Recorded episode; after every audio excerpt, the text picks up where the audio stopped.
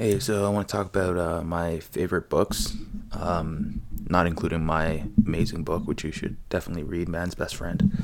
I know I um, do read a lot. Uh, didn't read too much all my life. Uh, I think, uh, like I mentioned earlier, I studied the sciences, so outside of homework, um, assigned readings, there wasn't that much for time for pleasure reading. I might have read like one book a year um, but when I did decide to pursue writing, uh, it seemed obvious that the best way to uh, to hone my skill set would be to uh, read the classics, right? Read the greats. So uh, I um, just bought a bunch of books. I think that I had been meaning to read.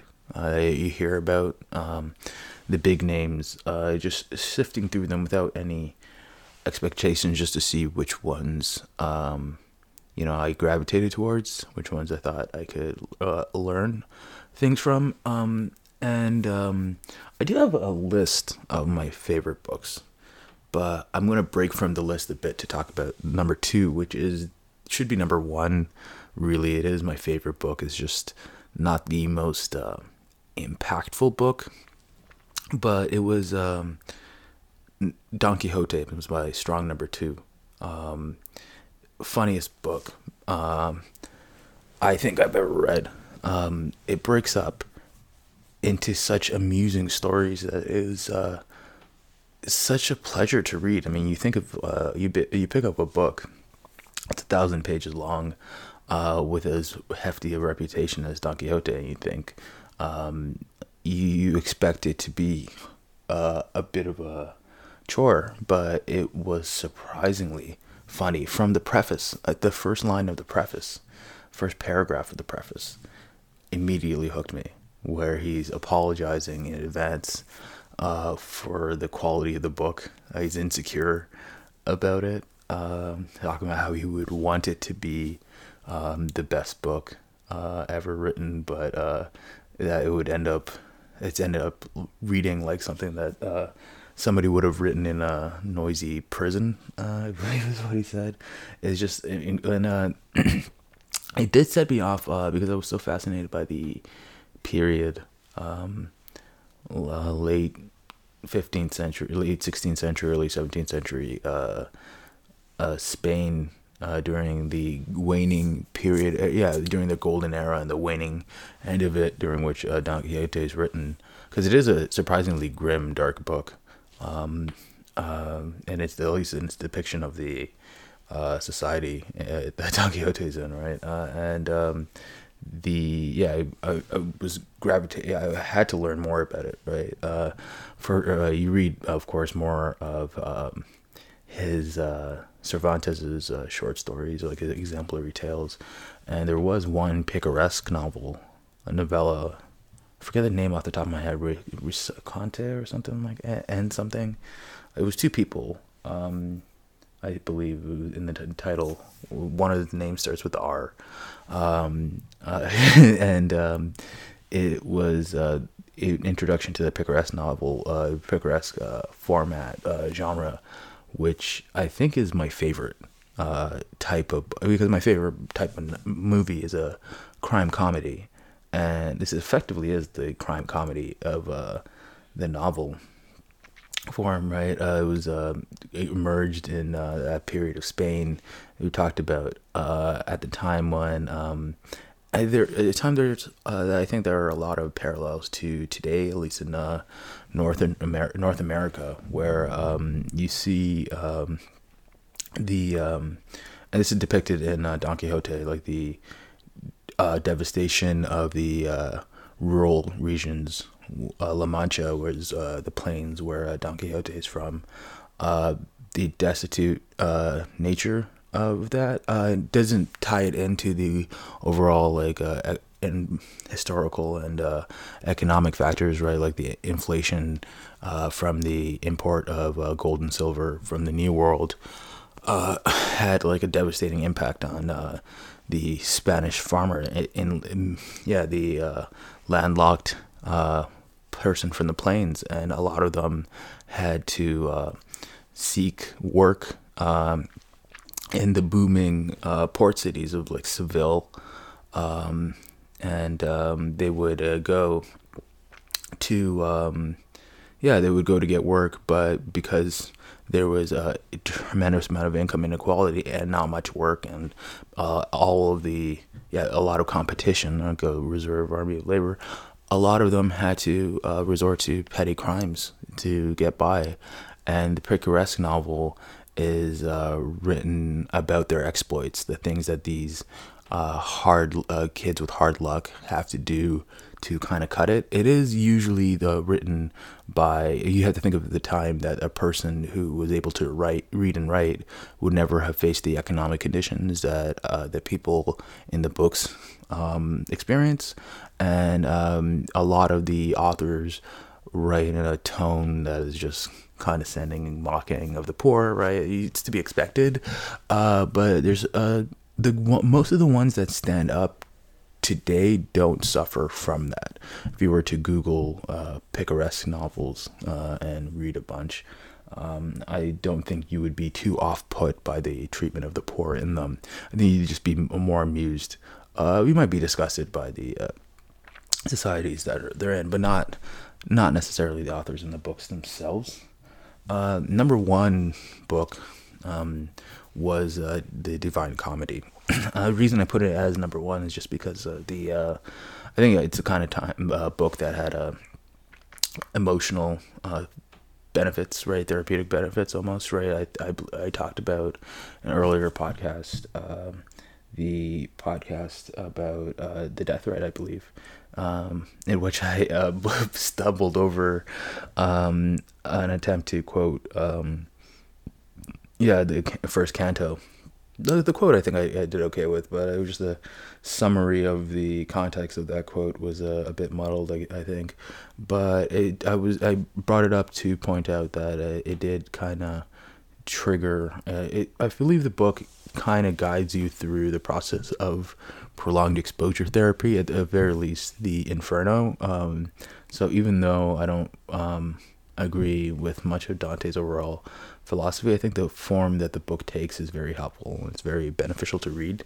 I think the kind of it's clearer once it's clearer to people who have undergone um, immense trauma what exactly the emotions he's describing are. Um, I, I, I think I remember um, reading uh, Pierre by Herman Melville, um, and the main character Pierre uh, um, read the Divine Comedy at a young age, and he just didn't get it, didn't appreciate it, and um, it was because he had not suffered enough, had not undergone enough hardship, had not ex- had enough, mat- yeah, had not matured enough, not been tempered enough by the world, I guess, to uh, to appreciate the Divine Comedy. Dante just went over him and um, it's almost like a like a roller coaster ride where you have to be like this fucked up to ride it. But um, it did it does uh, again like prolonged exposure therapy involves uh, thinking about uh, otherwise repressed memories for gradually increasing amount of times and uh, yeah length of time and uh, with uh, increasing depth. Um, so it would become more horrifying as you get deeper into it. Uh, but um, once you get through it, um, you will like neutralize the uh, the to, to somewhat the effect that the thought of the memory and the uh, has on you will have been uh, compartmentalized. It will have uh, dealt with it, and I feel like uh, the structure of the Divine Comedy, like the Inferno, going to deeper circles of hell, contemplation of increasingly horrible, uh, horrific uh, facets of uh, the human condition, or whatever you want to say. I don't want to sound too pretentious, but it's um, it does parallel very well the process of uh, prolonged exposure therapy, and I just noticed after reading the book and uh, because what happens is you put it down uh, over and over again, and you begin it gets sent on tangents. It's impossible to not be sent off uh, tangents of memory and like uh, you begin to process horrific things. Uh, uh, things that you otherwise would not have think thought of just because of the parallels created by the uh, yeah it, it parallels uh, in the the comedy the divine comedy it just he is very evocative some of the homeric similes the epic similes that he uses uh, it's a form that I usually am annoyed by but he nails it and they're so cathartic to read that if you had experienced deep trauma then you would just kind of choke up. I think uh, it's it's uh, you're disarmed by how well he describes the a emotion that even if his prescription for it isn't um, that good, right? Even if you don't want to become closer to Jesus and uh, Beatrice, you um, yeah you you at the very least um, kind of it brings up the harsh emotion with a like a couple of degrees of detachment enough to allow for extended uh, thought whereas direct processing of the memory might be too much for a person at the time i think the same function is played uh, by homer's um, epics a lot of the older epics uh, think about um, the traumatic imagery violent imagery of um, the iliad must have been cathartic uh, for many veterans, uh, which would have been Homer's audience, right? Um, veterans of warfare uh, who will have been living with the memories of similar things either happening to them or their friends or uh, whatnot, right? If you saw your friend get a bronze spear in the back of his head and you've been living with that memory uh, f- for for decades, no way to communicate it with anybody, and then that yeah that action is depicted um it well i could i could see like a bunch of old greek guys in in robes crying while listening to homer uh, describe these uh, horrific things just because um, that's a prolonged exposure therapy. I think it plays the same role. Um, dante's better because it's uh, allegorical and more generalized you can apply it to anything. It doesn't matter what fucked you up, you could, uh, I think, benefit uh, from reading the Divine Comedy. So it's number one. It's just not as fun to read as uh, uh, um, the Don Quixote, right? I believe like I've read it more than I've read any other book. I've read like I have sections of uh, the Divine Comedy just like ascribed to memory now, just because of how frequently I've read it. But um, at least the first parts of it, uh, the parts that resonate with me just because it's like a, a good um i feel like uh and this is something i kind of uh, do more and more. I didn't realize it, i did it until uh a while ago is just like kind of use lit um verses of poems especially whether or not they're epic or not. I just um lines that kind of reverberate in my head they just function almost as uh um, focal points for meditation, right? Where you just want to detach from something, and then you, know, you just kind of folk float. Yeah, you just float to the contemplation of the book, and um, the Divine Comedy that happens a lot. Like I will have um, parts of it just floating in my head on a bad day. I think I can tell if it's a bad day when I, I begin to remember excerpts of uh, parallels. I see parallels to uh, the Inferno. I did, uh, as a bit of a joke, I did put uh, the Divine Comedy in my book. Um, uh, the main character reads it while undergoing his nervous breakdown, and I thought it would just be funny to just kind of have him go crazy over analyzing the book that I've uh, overanalyzed uh, for many an hour uh, had the image of a guy just drinking uh, uh, wine and reading the Divine Comedy and slowly driving himself nuts with the, um, the conclusions he's drawing um, from it. Uh, kind of cracked me up. Uh, so I, I, did include it as a book. It's one uh, the one of a few parallels I kind of put between myself and the the dog fucker, uh, even though he had, it doesn't actually fuck dogs in the book. It's, a, it's what I call him. One of the parallels I, I place between us is that that love of the divine comedy, um, that appreciation for Dante. Um, number three would be Catch Twenty Two. Um, I I had read it after a few years after my dad's passing, so um, the structure of the book where it kind of bops back and forth uh, uh, between uh, times, uh, right? Uh, gravitating around this central moment uh, with um, two very different tones in the times before and after. And it just immediately clicked, oh, well, these people are just as fucked up as my family. it felt like um, that they had experienced the same similar trauma. Um, I don't know what fucked them up until you know, you have to keep on reading, um, right? But it was exciting almost to see and interesting for me because the, the, book is very funny. Uh, I would have read it, recommend it just for the humor, but as a person who was like deeply traumatized going into reading it without expecting and no i'd never go into books with any expectations i try never to read anything about it never to have any conversations with people about the books before i read it don't want anything to color my perception of it and I did not expect to see such a like a great encapsulation of the in, like the differing impacts that uh, trauma can have on uh, yeah the way uh, certain personalities different archetypes almost respond to a similar event is like some people go yeah you could see it, it was very interesting to see the way he described the range of reactions the psychological reactions to it. Um, and um, going closer to the end of the book, uh, when I got to the event, it was um, uh, the, the traumatizing event of the book. Um, it was the first time I read anything that had brought my mind to my father's death.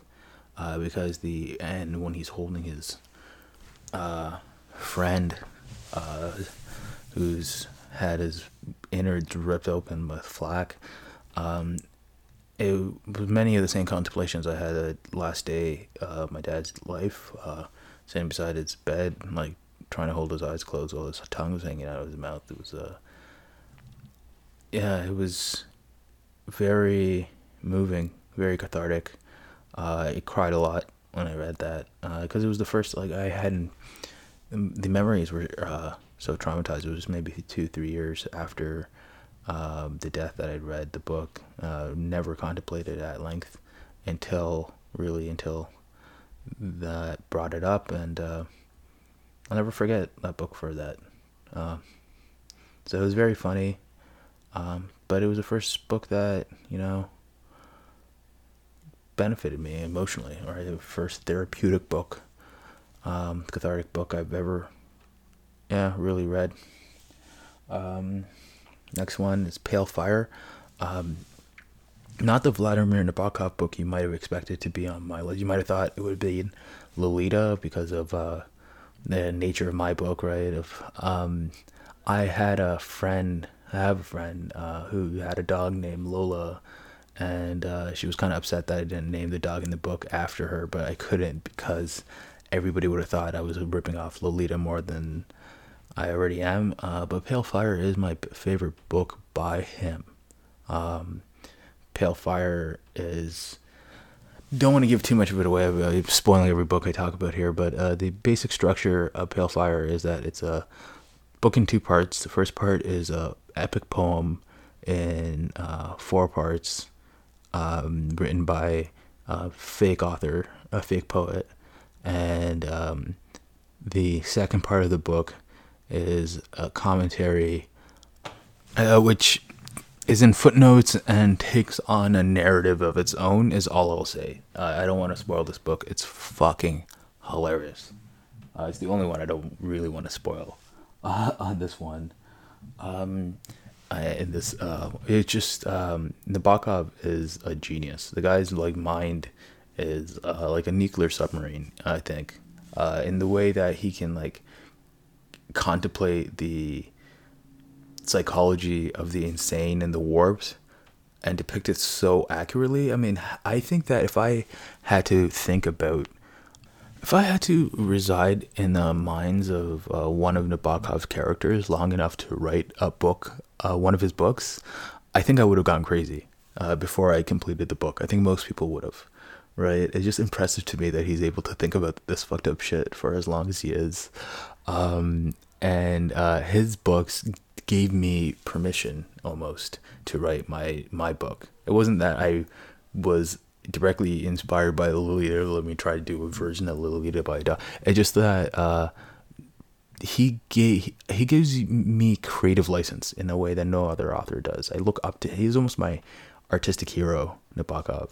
Um, probably my favorite author. I think maybe I'll uh, talk a bit about favorite authors um, because there are some who don't have any books uh, that are in my top, but um, any individual books, but who are like immeasurable greats. Uh, who I revere, like uh, Henry James, um, is probably my favorite author. Um, he well, other than Nabokov, him and Nabokov are uh, close one and two. Um, I had um, in in my book, I my narrator is a very pompous, arrogant person. Um, I, so it seemed to me that he would present his thoughts in a very flowery, roundabout way. Um, it, yeah, he would try to be making himself look smart, even in uh, something as intimate as uh, the telling of this story, right? Um, uh, his his mental breakdown, even that he'll try to frame in the most flowery way. And uh, because I had read so much Henry James, it was kind of easy for me to write in that style, that rambling style. I that's what I tried to do is just emulate, if I could, in any way, uh, the Jamesian style. And uh, a friend of mine, she read. Um, when she was she read my manuscript first person I sent it to after uh, the editors and um, before I was the in the first wave of uh, after I had first applied some of the uh, editor's notes, I gave it to her to get some of hers. I believe it was a sequence, and one note that she had on this uh, was uh, just James, and uh, that was the most meaningful. She right she highlighted one little portion, the one Jamesian sentence that she wrote James beside it, and that comparison is has my ego is still living off of that. Um, it's been like a I think a, a year ago almost, maybe ten months, uh, but still, still makes me smile every single time I think about that uh, tiny little comparison. But um, Portrait of the Lady uh, is probably the first book of his I read. Um, the first book I actually no the first book of Henry James I read was Turn of the Screw. I read it in high school. My brother had uh, older brother had got it assigned from his university, so he just had it lying around the house when the course was done, and I just um, I read it. It was just like a collection of books and uh, uh, stories, and or Turn of the Screw is one of them.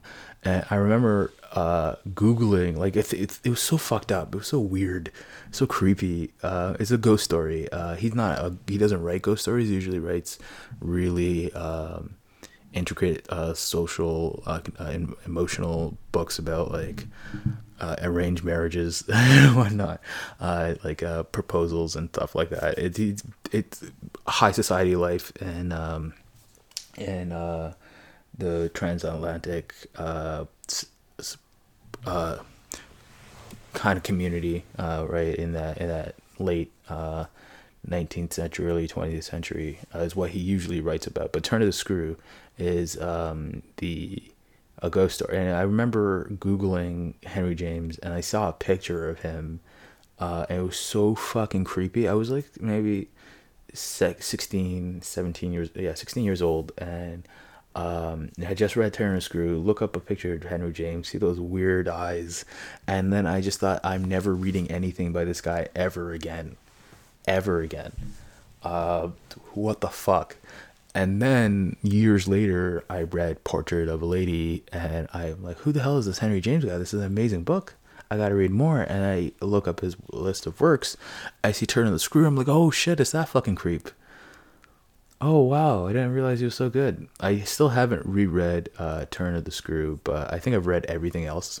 Uh, but his my favorite uh, are the Aspern papers. It's fucking the closest he gets to being funny. Like Henry James might have like one or two jokes in a book. um, no, sorry, one joke every two or three books, uh, and it's usually like either about Jews, really racist, uh, like or anti-Semitic, either about the Jews or the Italians or whatnot. There's um one book, The Golden Bowl, has the weirdest plot. Like a lot of those plots, uh, books, uh, novels, uh, from Henry James's contemporaries are um, about relationships that are s- scandalous but aren't by today's standards. Like Daisy Miller, uh, Henry James' book is a, uh, a novella. It's about a girl who spends time with an Italian while she's on vacation. Right? It's like not not that big a deal, but eh. Um, the Golden Bowl though is like I felt scandalized after reading that. I felt like I had to take a shower uh, when I was reading that book. The central relationship um, uh, is the a girl. Um, so there's a couple. Um, a guy meets a girl. He's really eh, enthusiastic about it, uh, meeting her, and uh, comes to find out that uh, he had a past flame, and that past flame is best friends with uh, the girl he's uh, about to marry. He could not have married that past flame for uh, financial reasons at the time. She didn't have enough of a dowry. Uh, he didn't have the means, so they just couldn't live a comfortable life together. So it was just out of the cards. They had to ha- push that out as like a childish fantasy and uh, pursue more mature marriages. Um, so he ends up uh, hooking up with marrying the uh, the friend. Um, she did not know though. The friend is not aware that her husband, her now husband, and uh, her friend are past lovers, right? Uh, in an attempt to kind of keep her close, um, they arrange so that the friend marries the uh, f- widowed father of the the daughter, right? The the the girl, right? The wife. So we're now in a situation in which she is her uh, she's now her friend's stepmother, uh, and she begins cheating on her husband with her son-in-law. So it's a very scandalous story. I think the one I read most recently that I really liked uh, is uh, The Spoils of Poynton uh, by Henry James. They should definitely make a movie, but I know that a lot of his um, books have been turned into movies. Uh, but The Spoils of Poynton definitely, if it has not been made into one, it should be. Um, I do my favorite period of uh, writing would be late 18th, early 19th century um, Russian. Like everything uh, between Gogol and the Communist Revolution, pretty much, uh, is um, is I what I go for. It's I, I think the I, I, I you'd be hard pressed I think to find any period of any country's history in which they produced as many great writers in a shorter period of time as Russia did in that era. Like the, you might have to go back to like Greece around the time of the Peloponnesian War when you had like, um, you know, Aristophanes and uh, uh, Sophocles and all these kicking around within like what 30, 40 years of each other. Um, um, you would have you'd be hard pressed to uh, find uh, find any like fruitful like any period that's uh, vibrant. I think. Um, Dostoevsky's definitely my favorite. Um, he is just de- so delightfully fucked up. Some of his, he he is like um, um, described by Trotsky as a febrile, uh, into like a epileptic uh, reactionary, which is I mean there's some validity to that. Uh, he was epileptic and he's very reactionary. Uh, but um, although like uh, I, I've kind of like Dante, where I don't believe uh, I don't subscribe to many of his uh, overall. Um, yeah, I don't subscribe to his philosophy overall, but he uh, has a lot of very solid critiques. Uh, he's very funny. Um, he is very good at depicting, I think, the. Um, yeah, he's very good at depicting egotism. Um, and I love egotists, right? The different uh, manifestations of egotism. Um, nobody does it better uh, than Dostoevsky. Uh, like the um, Notes from Underground, where the guy just invites himself to uh, farewell dinner. Um, funny stuff. Uh, surprisingly funny, I think. Um, not he doesn't. I think the only other time he made me laugh was um, in um, the Demons. Um, I believe is the name, or the book about some weird socialist plot uh, to burn down this uh, town. Um, right, I forget the, the exact plot of it, but there's like this literary quadrille where the revolutionaries uh, have this elaborate uh, little prank, and it's um, it, it, it, it, I think it was the only time he ever attempted to write uh, something humorous, and he did succeed. So it's one for one. Uh, I had to give it. I don't like usually authors who attempt humor and don't do it well. I feel like you know, um, as a person who tries to be funny, like I know you, like nobody's going to be funny all the time. Uh, I know like uh, you're going to be throwing things out, seeing what hits. Right? Anybody who's followed me on Twitter knows that there's going to be like a you know, they're not they're not all gonna hit. However, uh, in a novel, when you're writing a book, I feel like you should have uh, enough um, respect for your uh, readership to kind of remove the uh, mediocre jokes or try to make the jokes as funny as you can. Because you have, like in a tweet or something, that's like a moment, right? You, you have a thought, you send it out. Okay, the thought's not funny. The thought could have been polished, but it's a tweet, you know. Stand-up comedy, that's you know something. It, it, it takes its form on its own after a, a few performances. So it's kind of accepted that, you know, maybe the first iteration of a joke's not going to be that good. But in a fucking novel, when you have like all the time in the world almost, all the time you want, uh, to churn out like mediocre jokes is like unacceptable for me.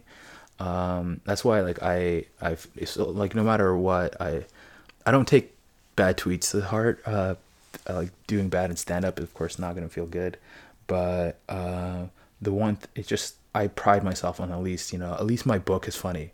You can say what you want about my stand up, and you can say what you want about my tweets.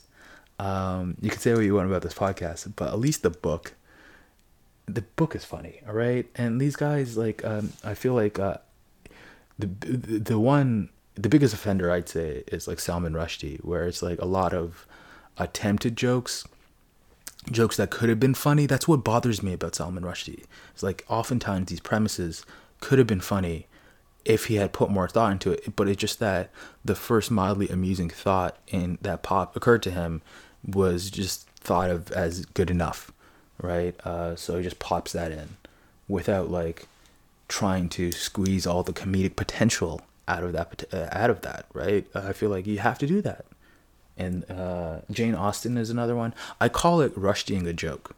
If there's a potential joke premise in a book that it fails because it has not been honed well enough, is uh, uh, Rushdying a joke.